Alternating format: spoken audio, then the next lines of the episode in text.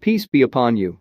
You are listening podcast from Yakin Institute for Youth Conversation. For more please stay tuned.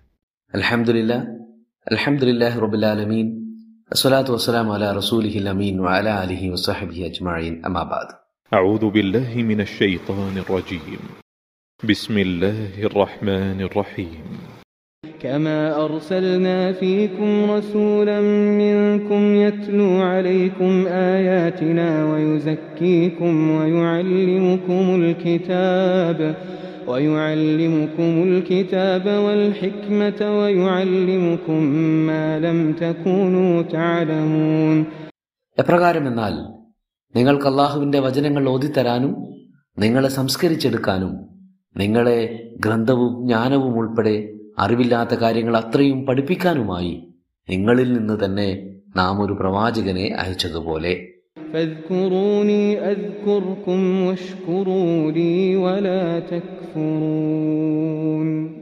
അതിനാൽ നിങ്ങൾ എന്നെ ഓർക്കുക. എങ്കിൽ ഞാൻ നിങ്ങളെയും ഓർക്കാം. എന്നോട് നന്ദിയുള്ളവരായിരിക്കുക. നിഷേധികളാകാതിരിക്കുവിൻ. പ്രിയപ്പെട്ടവരെ അസ്സാം വലൈക്കും വറഹമത്തല്ലാഹി വബർക്കാത്ത് ഇന്ന് നമുക്ക് സൂറ ബക്കറയിലെ നൂറ്റി അമ്പത്തി ഒന്ന് അമ്പത്തിരണ്ട് ആയത്തുകൾ പരിശോധിക്കാം. ആയത്തിന്റെ ഭാവം കണ്ടിട്ട് പുതിയൊരു ഖണ്ഡികയിലേക്കുള്ള പ്രവേശനമാണിതെന്ന് തോന്നിയേക്കാം. എന്നാൽ അങ്ങനെയല്ല. മറിച്ച് പറഞ്ഞു വരുന്ന വിഷയത്തോട് ചേർത്ത് വെച്ചുകൊണ്ട് തന്നെയാണ് ഈ ആയത്തുകളും പുരോഗമിക്കുന്നത്. കമാ അർസല്ലാഫീക്കും റസൂലൻ. നിങ്ങളിലേക്കൊരു പ്രവാചകനെ നിയോഗിച്ചതുപോലെ ഏതോ ഒന്ന് അല്ലെങ്കിൽ എന്തോ ഒന്ന് പോലെ എന്ന് പറയാനാണ് കമ എന്നത് ഉപയോഗിക്കുന്നത്. ഉദാഹരണത്തിന് വൈദ കീലലഹും ആമിനു കമ ആമനന്നാസ് ജനങ്ങൾ വിശ്വസിക്കുന്ന പടി അല്ലെങ്കിൽ അതുപോലെ നിങ്ങളും വിശ്വസിക്കുവിൻ എന്നാവശ്യപ്പെട്ടാൽ എന്നാണല്ലോ ഇതിനർത്ഥം. അഥവാ എപ്രകാരമാണോ അപ്രകാരം എന്നൊക്കെയുള്ള അർത്ഥമാണ് കമ എന്ന പദത്തിൽ നിന്നും കൈവരുന്നത്. അഥവാ മറ്റേതോ ഒരു സംഗതിയോട് ചേർത്തും സാദൃശ്യപ്പെടുത്തിയുമാണ് ഇത്തരം വാചകങ്ങൾ രൂപപ്പെടുത്തപ്പെടുന്നത്. മിക്കവാറും മുൻകഴിഞ്ഞു പോയ വാചകത്തിലേക്കായിരിക്കും ഇതിനെ കണക്ട് ചെയ്യേണ്ടത്. എങ്കിൽ ഏറ്റവും തൊട്ടടുത്ത് നിൽക്കുന്ന പദത്തിലേക്കോ വിഷയത്തിലേക്കോ ചേർത്ത് വെക്കുക എന്നതാണ് അറബ് ഭാഷാ നിയമം അനുസരിച്ച് സാധ്യമാകുന്നത്. അങ്ങനെയാകുമ്പോൾ ഇവിടെ കമ എന്നതിനെ ചേർക്കാൻ സാധ്യമാകുന്നത് തൊട്ടു മുകളിലെ ആയത്തായ വലിയ ഉത്തിമ്മനയാമത്തി അലയിക്കും എന്നതിലേക്കായിരിക്കും. അള്ളാഹുവിനെ അല്ലാതെ മറ്റൊരാളെയും ഭയപ്പെടാതെ കഅബയെ കേന്ദ്രമാക്കിയുള്ള ജീവിതക്രമം രൂപപ്പെടുത്തിയെടുത്താൽ നിങ്ങൾക്ക് മേലുള്ള അനുഗ്രഹത്തിന്റെ പൂർത്തീകരണം സംഭവിക്കും എന്നാണല്ലോ അവിടെ പറഞ്ഞത്. അക്കൂട്ടത്തിൽ എടുത്തു പറയാവുന്ന ഒരു അനുഗ്രഹം തന്നെയാണ് നിങ്ങളിലേക്ക് ഒരു പ്രവാചകനെ അയച്ചു എന്നതും ആ രീതിയിൽ ഇവിടെ ഒരു വായന സാധ്യമാണ്. ഇപ്പോൾ പ്രോമിസ് ചെയ്യപ്പെട്ടിട്ടുള്ള അനുഗ്രഹങ്ങളിൽ പ്രമാദമായൊരെണ്ണം എടുത്തു പറഞ്ഞു എന്ന് വേണം കരുതാൻ. ഇനി ഇവിടെ മറ്റൊരു സാധ്യതയുള്ളത് കുറച്ച് മുകളിലുള്ള മറ്റൊരായത്തിലേക്ക് ചേർത്ത് വെക്കുക എന്നതാണ്. ഭാഷാ നിയമങ്ങളിൽ ഒറ്റപ്പെട്ടതാണ് ആ രീതിയെങ്കിലും ആശയഭദ്രത പരിഗണിച്ചുകൊണ്ട് അങ്ങനെയും ചെയ്യാവുന്നതാണ്. പ്രസ്തുത ആയത്ത് വക്കദാലിക ജാലിനാക്കും ഉമ്മത്തം വസത്ത എന്നതാണ്. കിബിലമാറ്റം എന്നത് ഇസ്ലാമിനെ ലോകത്തിന്റെ നെറുകയിൽ സ്ഥാപിക്കുന്നതിന്റെ പ്രതീകാത്മക ചടങ്ങായിരുന്നല്ലോ. അതുവഴി മുസ്ലിം ഉമ്മത്തിനെ ലോകത്തിലെ ശ്രേഷ്ഠ വിഭാഗമാക്കിയതുപോലെയുള്ള മറ്റൊരു കാര്യമാണ് ലോകാനുഗ്രഹിയായ അവസാന പ്രവാചകനെ നിങ്ങളിലേക്ക് അരുളി എന്നതും. ഈ രണ്ട് കാര്യങ്ങളും ചേർത്ത് വെച്ച് നമ്മൾ മനസ്സിലാക്കേണ്ടതുണ്ട്. വിശേഷിച്ചത് ബനു ഇസ്രായേലിയരുടെ പശ്ചാത്തലത്തിലാകുമ്പോൾ കാരണം ഈ രണ്ട് ഗുണങ്ങളും തങ്ങളിൽ തന്നെയായിരിക്കും ഭവിക്കുക എന്ന് വിശ്വസിച്ചിരുന്ന പ്രചരിപ്പിച്ചിരുന്ന കൂട്ടരായിരുന്നുവല്ലോ ഈ ബനു ഇസ്രായേലുകൾ. നൂറ്റി ഇരുപത്തി ഒമ്പതാമത്തെ ആയത്തിൽ ഉദ്ധരിക്കപ്പെട്ട ഇബ്രാഹിം അലൈഹി സ്വലാമിന്റെ പ്രാർത്ഥനയുടെ ഉള്ളടക്കം നമുക്കറിയുന്നത് പോലെ തന്നെ അല്ലെങ്കിൽ അതിനേക്കാളും നന്നായി അവർക്കും അറിയാമല്ലോ. ദിവ്യവചനങ്ങൾ ഓതിത്തരികയും സംസ്കരിക്കുകയും ഗ്രന്ഥവും തത്വവും ഉൾപ്പെടെ ഇതുവരെ അറിയാത്തവയെല്ലാം പഠിപ്പിക്കുകയും ചെയ്യുന്ന ഒരു പ്രവാചകനെ നിയമിക്കണമെന്ന ഇബ്രാഹിം അലൈഹി സ്വലാമിന്റെ പ്രാർത്ഥന ഇത്രയും പ്രവാചകത്വ പാരമ്പര്യമുള്ള തങ്ങളിൽ തന്നെ ആയിരിക്കും സഫലമാകാൻ പോവുക എന്നത് അവരുടെ ഒരു ധാരണയായിരുന്നു. തങ്ങളുടെ എന്തേത് ധിക്കാരങ്ങളെയും അധാർമികതകളെയും സാധൂകരിക്കാനും അവ അനുസ്യൂതം തുടരാനും ഈ പാരമ്പര്യത്തിന്റെ മഹത്വത്തെ അവർ ഉപയോഗപ്പെടുത്തി. പരലോകമോക്ഷം സ്വർഗപ്രവേശനം തുടങ്ങിയവയൊക്കെ ബന്ധപ്പെടുത്തിക്കൊണ്ട് പല സിദ്ധാന്തങ്ങളും ചമഞ്ഞുണ്ടാക്കുകയും ചെയ്തു. എന്ന് വേണ്ട പ്രസ്തുത പ്രവാചകന്റെ നിയോഗത്തോടെ തങ്ങൾ ഈ ലോകത്തെ അപ്പാട് ഭരിക്കാൻ പ്രാപ്തരാകുമെന്നും അവർ കണക്കുകൂട്ടുകയുണ്ടായി. ലോകത്തെ കാലത്തെയും ലൈറ്റ് സുപ്രീം വിഭാഗമായി സ്വയം അവർ അവരോധിച്ചു. ന്യൂ വേൾഡ് ഓർഡർ കൊണ്ടുവരാമെന്നും സർവാധികാരങ്ങളും സമ്മേളിക്കുന്ന തികച്ചും കേന്ദ്രീകൃതമായ ലോകക്രമത്തിന്റെ ഉച്ചിയിലിരുന്നു കൊണ്ട് ലോകത്തെ അപ്പാട് നിയന്ത്രിക്കണമെന്നുമൊക്കെ അവർ ദിവാസ്വപ്നം കണ്ടു. ഈ കണ്ട കിനാബുകളൊക്കെയും വിഫലമാക്കിക്കൊണ്ടായിരുന്നു പ്രവാചകൻ സുലല്ലാഹു അലൈഹി വസല്ലമ ഉമ്മിയകളായ അറബികളിൽ തന്നെ പ്രത്യക്ഷപ്പെട്ടത്. അന്ത്യപ്രവാചകന്റെ നിയോഗവും അജയ്യമായ ലോക നേതൃത്വ ലബ്ധിയും രണ്ടും ഒരേ സമയം മുസ്ലിങ്ങൾക്കുള്ള അനുഗ്രഹമാണ് എന്നതുപോലെ തന്നെ ഇസ്രായേലികളുടെ സ്വപ്നത്തെ തല്ലിക്കെടുത്തത് കൂടിയായിരുന്നു. അപ്പോൾ നമുക്കിനി ആ രണ്ടായത്തുകൾ ഒന്നുകൂടെ ചേർത്ത് വായിച്ചു നോക്കാം. വക്കദാലിക ജാൽനാക്കും ഉമ്മതം വസത.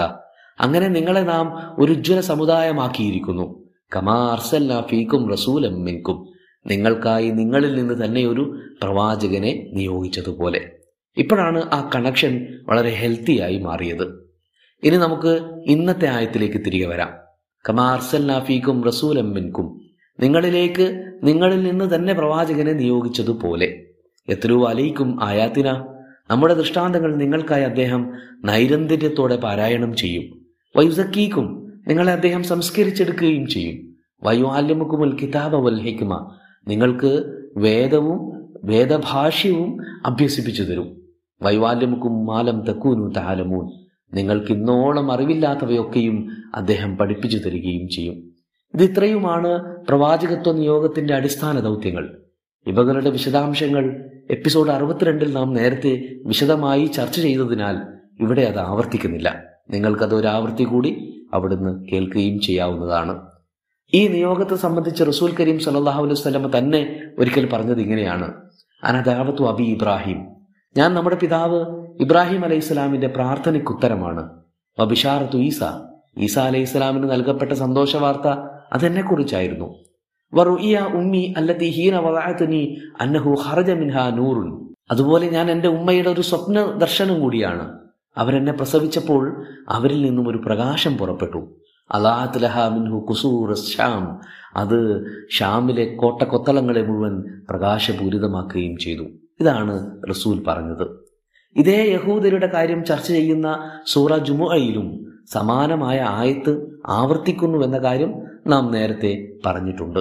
അഥവാ ലോകത്തെ മുഴുവൻ ഏകദൈവത്വ സിദ്ധാന്തത്തിലേക്കും തദനുഗുണ ജീവിത രീതിയിലേക്കും കൊണ്ടുവരികയും അവരിൽ ദൈവിക താൽപ്പര്യങ്ങൾ ഉല്ലേഖനം ചെയ്യുകയും ദൈവിക പാഠങ്ങൾ വിളംബരം ചെയ്യുകയും ധാർമ്മിക സദാചാര മൂല്യങ്ങളാൽ സംസ്കൃതരാക്കുകയും ചെയ്യേണ്ടുന്ന ഭാരിച്ചതും മഹത്വമേറിയതുമായ ദൗത്യം ഇനി അങ്ങോട്ട് മുഹമ്മദിലൂടെയാണ് സുല്ലാ അലൈഹി നടപ്പിലാക്കാൻ പോകുന്നത്. ഇക്കാര്യം ലോകത്തെ എല്ലാ വിഭാഗങ്ങളെയും അറിയിക്കണം എന്നതുപോലെ തന്നെ ഇസ്രയേലിയരെ കുറച്ചുകൂടെ കാര്യഗൗരവത്തിൽ ഉണർത്തുകയും ചെയ്യുന്നു. ഫതുക്കുറൂനി അത് കുറുക്കും നിങ്ങൾ എന്നെ ഓർക്കുവിൻ നിങ്ങളെ ഞാനും ഓർക്കാം. ഓർമ്മയെന്നത് കേവലം ഒരു ധൈഷണിക വ്യായാമമല്ല. ഓർമ്മയാണ് എല്ലാ നന്മകളുടെയും നന്ദി പ്രകടനങ്ങളുടെയും ഇന്ധനം. ഓർമ്മയാണ് ചരിത്രം. നമ്മുടെ ചരിത്രാവശിഷ്ടങ്ങളെല്ലാം തൂത്തുവാരിക്കളയാൻ ചിലർ വെമ്പൽ കൊള്ളുന്നത് നമ്മുടെ ചരിത്രങ്ങളെ ഇല്ലാതാക്കുക വഴി നമ്മുടെ ഓർമ്മകളിൽ സുഷിരങ്ങൾ ഇടുക എന്ന ഉദ്ദേശത്തിലാണ്. ഓർമ്മയാണ് പ്രതിരോധവും. അതില്ലാത്തവൻ ഏറ്റവും ദുർബലനായിരിക്കും. ഏറ്റവും ദൗർബല്യം പിടിച്ച പ്രതിരോധമായിരിക്കും ഓർമ്മയില്ലാത്തവരുടെ ഭാഗത്ത് ഉണ്ടാവുക ഓർമ്മയാണ് അന്തസ്സും അഭിമാനവും ഇജ്ജത്തുമൊക്കെ ഓർമ്മയാണ് ഈമാനിന്റെ അസ്ഥിവാരവും. ഓർമ്മയാണ് ഇബാദത്തിന്റെ മജ്ജയും. ഇബാദത്തുകളിൽ ഏറ്റവും ശ്രേഷ്ഠം നന്ദി പ്രകാശനമാണ് അതിനനിവാര്യമായ ഘടകമാണ് ഓർമ്മ.